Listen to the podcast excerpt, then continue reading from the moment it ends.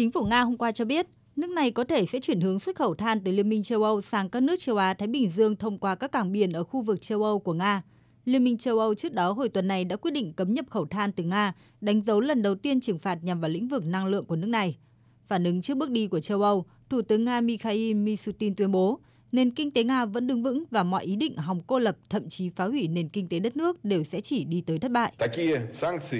Những biện pháp trừng phạt như vậy đã không được áp dụng ngay cả trong những năm đen tối nhất của chiến tranh lạnh. Họ đang làm bất cứ điều gì có thể đẩy nhanh mức độ lạm phát để tạo ra sự thiếu hụt hàng hóa tiêu dùng, cuối cùng là tạo ra bất ổn xã hội và sự bất bình đẳng của người dân.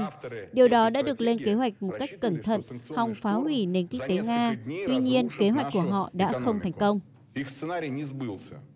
Tờ Vedomoski nhận định trừng phạt của phương Tây có thể tạo cơ hội cho các nhà cung cấp khác chiếm vị trí của Nga ở thị trường cận biên châu Âu, nhưng lại gây ra sự khan hiếm ở châu Á. Những quốc gia như Ấn Độ, Trung Quốc, Việt Nam và các nước Đông Nam Á khác đang tìm kiếm năng lượng giá rẻ và Nga chắc chắn sẽ không bỏ qua cơ hội cạnh tranh.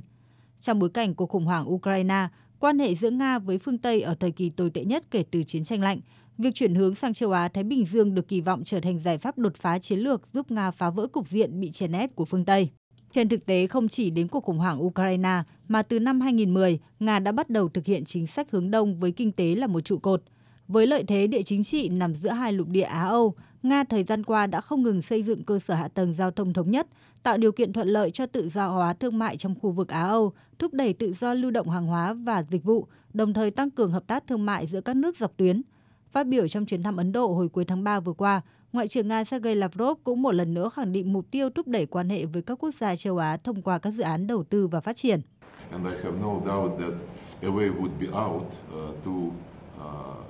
Mối quan hệ giữa Nga và Ấn Độ luôn dựa trên sự tôn trọng, mong muốn và lợi ích của nhau. Và đây cũng là ý nghĩa các cuộc thảo luận của chúng tôi, bao gồm tất cả các lĩnh vực hợp tác song phương và tất nhiên là cả các vấn đề quốc tế và khu vực. Chúng tôi ủng hộ nỗ lực của Ấn Độ nhằm củng cố các quốc gia trong khu vực cũng như thúc đẩy các dự án cùng có lợi ở khu vực Nam Á nói riêng.